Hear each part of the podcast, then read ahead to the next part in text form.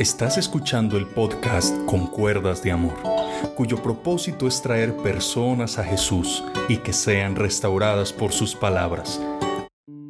La palabra de Dios nos dice en Isaías capítulo número 9, verso número 6. Mira esta palabra tan linda que dice, porque un niño nos es nacido, hijo nos es dado, y el principado sobre su hombro, y se llamará su nombre admirable consejero, Dios fuerte, Padre eterno y príncipe de paz.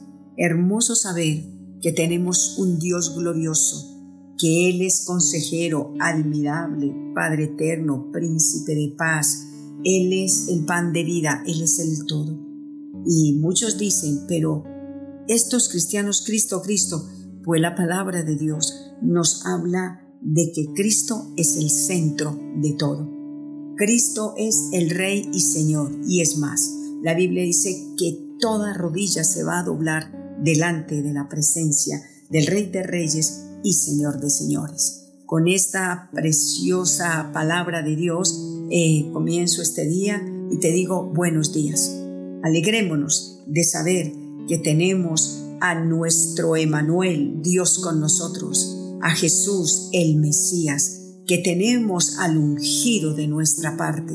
Y si tenemos a Cristo de nuestra parte, lo tenemos todo. Si tenemos a Cristo, tenemos vida. Si tenemos a Cristo, somos liberados. Si tenemos a Cristo en nuestro corazón, somos más que vencedores. Así de que, miremos lo que nos dice la palabra de Dios. En Romanos capítulo número 8, versículo número 1, dice la palabra de Dios. Ahora pues, ninguna condenación hay para los que están en quién? En una religión, no, para los que están en Cristo Jesús, los que no andan conforme a la carne, sino conforme al Espíritu. Bendita palabra del Señor, bendita palabra del Espíritu Santo, la cual podemos nosotros contemplar, vivir, poder tomar esta palabra de Dios y hacerla vida en cada uno de nosotros. Aquí vemos pues que hay una promesa poderosa del Señor. Y dice, de modo que si alguno está en Cristo,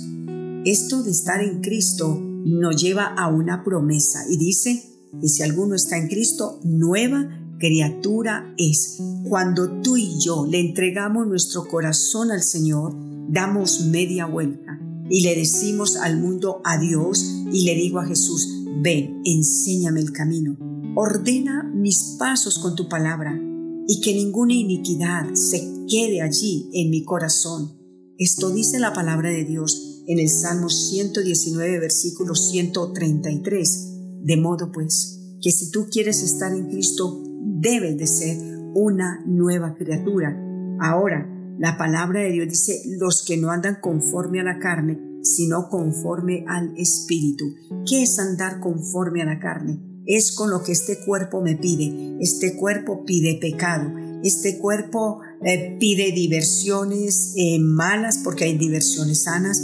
Este cuerpo pide perder horas en Netflix y en películas y en cosas que no te alimentan el espíritu. Este cuerpo te pide otra mujer fuera de tu esposa. Este cuerpo le pide al joven fornicación y estar ensayando con muchachas y muchachos. Este cuerpo eh, pide mover el esqueleto y bailar toda la noche bailando y que traigan otra copita y que la vida es para disfrutarla. Este cuerpo pide pecado. Somos una raza caída, pero sabemos que Cristo vino a deshacer las obras del mal. Cuando leemos San Juan capítulo 10, verso 10 dice, el diablo vino a robar, a matar y destruir pero dice que Cristo es Cristo, vino a dar vida y vida abundante.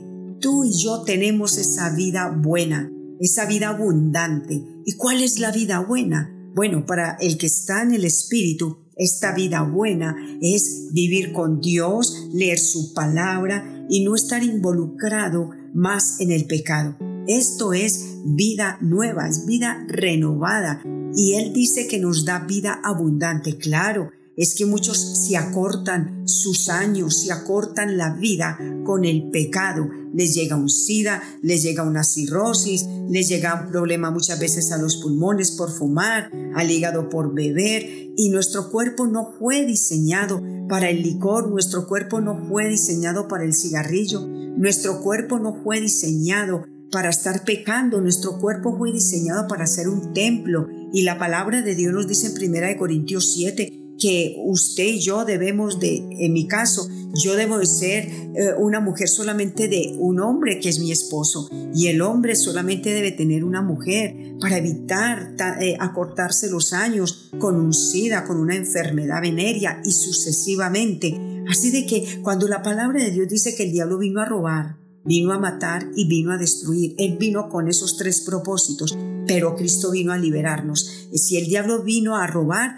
Cristo vino a recuperar lo que él robó. ¿Y qué robó el enemigo? La santidad. ¿Qué ha querido robar el enemigo? La fe. ¿Qué ha querido robar el enemigo? La búsqueda a Dios. Vino a matar, pero Cristo vino a dar vida. El enemigo vino a matar tus ilusiones. El enemigo vino a, matar tu hogar, vino a matar a tus hijos con la rebelión y miles de cosas. Pero Cristo vino a resucitar lo que está muerto. Y dice que el enemigo vino a robar, vino a matar y vino a destruir. El enemigo vino a destruir tus finanzas, vino a destruir tu cuerpo, vino a destruir lo que tú has querido levantar en tus fuerzas. Pero el enemigo vino a destruir, pero el Señor vino a edificar. La palabra de Dios nos dice en el Salmo 127 que si Jehová no edifica, en vano trabajan los que la edifican. En vano trabajas, en vano vas y vienes. Si le das entrada a Jesucristo el Señor, tu hogar será gobernado,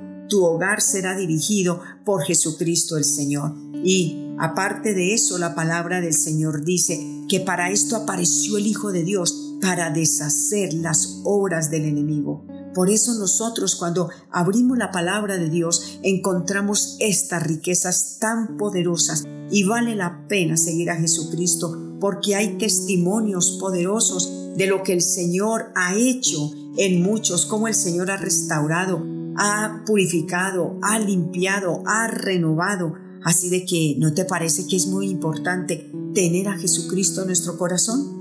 tener a Jesucristo en nuestros planes, tener a Jesucristo en cada proyecto de nuestras vidas. El enemigo está derrotado. Por eso vamos a cerrar con el versículo que comenzamos, que el que está en Cristo, nueva criatura es. Te pregunto, ¿quieres tú ser esa nueva criatura? Tú piensas, pero ¿cómo puedo? ¿Cómo? No es facilísimo. El resto lo hará Dios. Solamente dile al Señor, yo creo a tus promesas. La palabra de Dios nos dice en primera de Juan 1.7, dice que la sangre de Jesucristo, su Hijo, nos limpia y nos lava de toda maldad. Y si tú crees que Dios te puede lavar de toda maldad, y si crees que su sangre bendita derramada en la cruz del Calvario está vigente, hoy te digo, tú puedes tener libertad. Se te va todo espíritu de acusación, de culpabilidad, ya no existirá en tu boca la palabra no puedo, es imposible, ya muero como estoy. No, Cristo vino a darte una vida nueva. Cristo vino a resucitar tus sueños. Cristo vino a demostrarle a muchos que lo más vil y lo más menospreciado escogió Dios para avergonzar los sabios. El Señor anda buscando lo vil, el Señor anda buscando los desechables, el Señor anda buscando los borrachitos, el Señor anda buscando los drogaditos. ¿Para qué? Para lavarlos con su sangre bendita y darles una vida nueva. Jesucristo no anda buscando gente perfecta como en las empresas, todo lo contrario, Él dice, vengan a mí los trabajados y cargados y yo los hago descansar. Dios no está buscando gente perfecta, Dios está buscando gente imperfecta para irnos perfeccionando y para irnos procesando. Te pregunto, ¿quieres aceptar ese Cristo glorioso que tengo yo? Bueno, di conmigo, Señor Jesús, creo tu palabra. Hoy vengo y te entrego todas las cargas, todos los problemas, todas las ataduras, todos los pecados que hasta la cuenta se me perdió. Lávame con tu sangre vigente Señor, yo te recibo y te acepto como el Salvador de mi vida. Anota mi nombre en el libro de los cielos, Señor, y arranca toda acta de pecados que habían en contra de mí. Y hoy comienzo, Señor, una nueva vida. En tu nombre, Señor amado, creo. Amén y amén. Has recibido a Cristo como tu Señor y Salvador, pues espera que vas a comenzar a sentir hambre y sed de su presencia. Comienza a leer el Evangelio de San Juan y ahí vas a leer lo que dice la palabra de Dios. En San Juan 1, versículo 2 dice, mas a todos los que le recibieron y a los que creen en su nombre les dio potestad, les dio autoridad de ser llamados hijos de Dios. Y cuando somos hijos de Dios tenemos una gran cantidad de promesas de parte del Señor. Te felicito si hiciste esta oración. Dios te guarde, Dios te bendiga y un fuerte abrazo.